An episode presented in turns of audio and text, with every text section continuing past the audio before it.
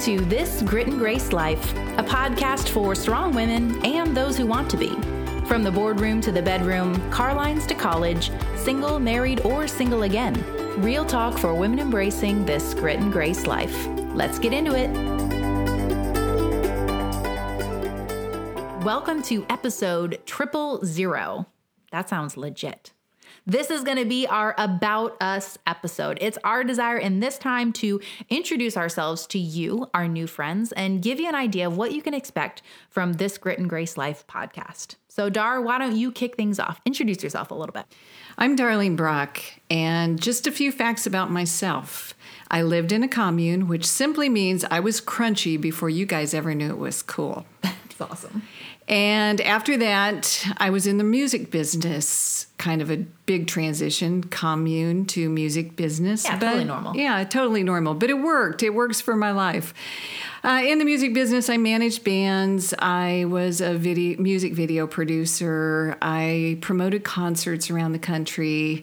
Uh, fun times. And at the same time, I was raising two daughters. So they would get thrown on the tour bus with me occasionally or flown into a city or I would come home completely exhausted from managing a herd of cats, which you call bands, uh, on the road and uh, be a mom too. So it was a busy life. And let's see, highlight. Oh, I parasailed off the Bavarian Alps. Yes, Did I did. what? I did. That is amazing. Well, thank you. And now I have the honor and privilege of hanging out with you, my dear. Wow. Okay. So I am no Bavarian Alps jumper, although maybe I want to do that one day. But I am Julie Graham. So let's see a few things about me. I am married. Got married literally the week after I graduated college. So I've been married over a decade now.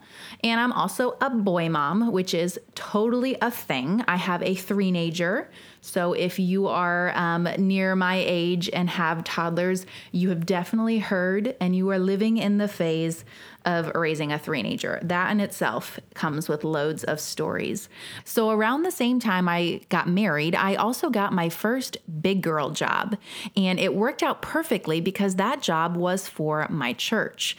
And that was important for me because my childhood was actually um, I'm just going to call it really dysfunctional. And I'll share some more of that as we get into our podcast episodes. But I wasn't even raised by my parents. In fact, I've never even met my father, but I was raised by my great grandmother. And so my church growing up, um, and then eventually the church that I worked at, had always been an important part of me feeling a sense of security and belonging. So getting my job at my church was great. At the time I got hired, um, we were tiny, we were a new church. And so I was the church church secretary. And as the church grew over the 10 years that I worked there, um, we really grew into one of the biggest churches in our community. And so, with that, my responsibilities also grew over time. I had the opportunity to create some um, events and then teach at those events and um, coordinate conferences with large groups of attendees. And over those years, I also had many opportunities to pour into the lives of women. I, I got to mentor women of all kinds of stages of life and ages. And those were all really important opportunities for me to learn and grow and um, develop into a leader, uh, a grit and grace woman, I like to say. I love to share the fun fact about me that I actually marched the trombone all four years of my high school career, which was good times. Yeah, and I don't know what marching a trombone looks like. Never in my life have I seen a trombone march across the field. well, generally they were boys. So I think that's what makes it pretty funny is that here I was, one of the only girls to march the trombone um, during my four years of high school. But I will say I went from trombone marching to today, I am admittedly a little bit diva and I don't really like to leave the house in less than a six inch heel. Oh, so. no. A little bit diva might be an understatement. exactly.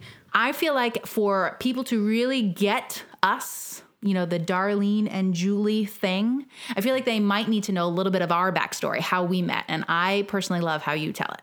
Oh, absolutely. You have to understand first who my husband is a man who cannot be bossed around by virtually anyone. He's a pretty independent cuss.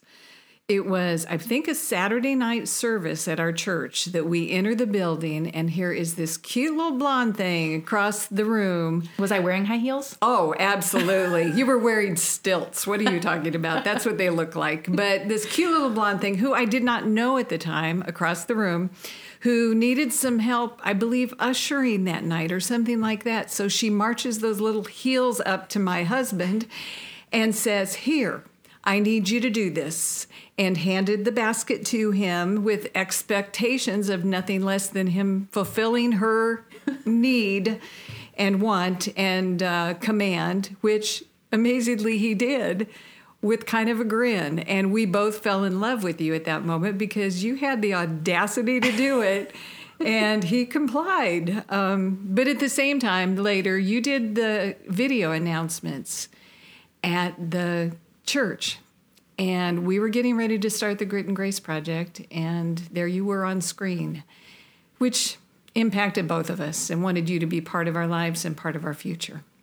That is so funny. I remember the first time you told me that story, I literally I cringed first of all because I thought, "Oh, that's so embarrassing that I bossed him around." And then I thought, "Yeah, I would totally do that."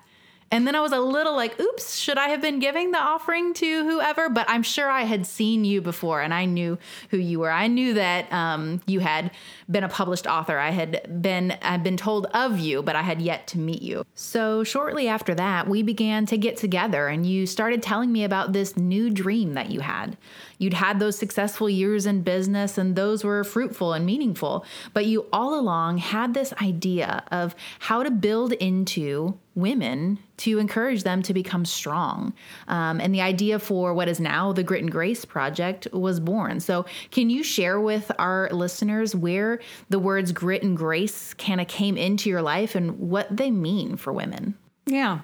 Uh, since I did raise two daughters, which terrified me mm-hmm. uh, enormously because I think girls can be a little bit challenging.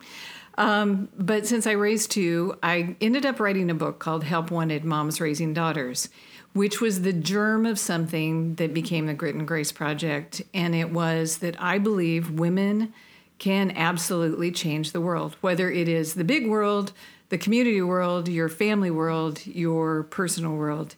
And it takes two qualities to do it one is grit, the other is grace. And here's what we say grit determines that life challenges will not defeat or define you, and grace gives kindness to ourselves and others, even when it's undeserved. So that's the Grit and Grace Project, and it's for women to embrace to fulfill every part of their life.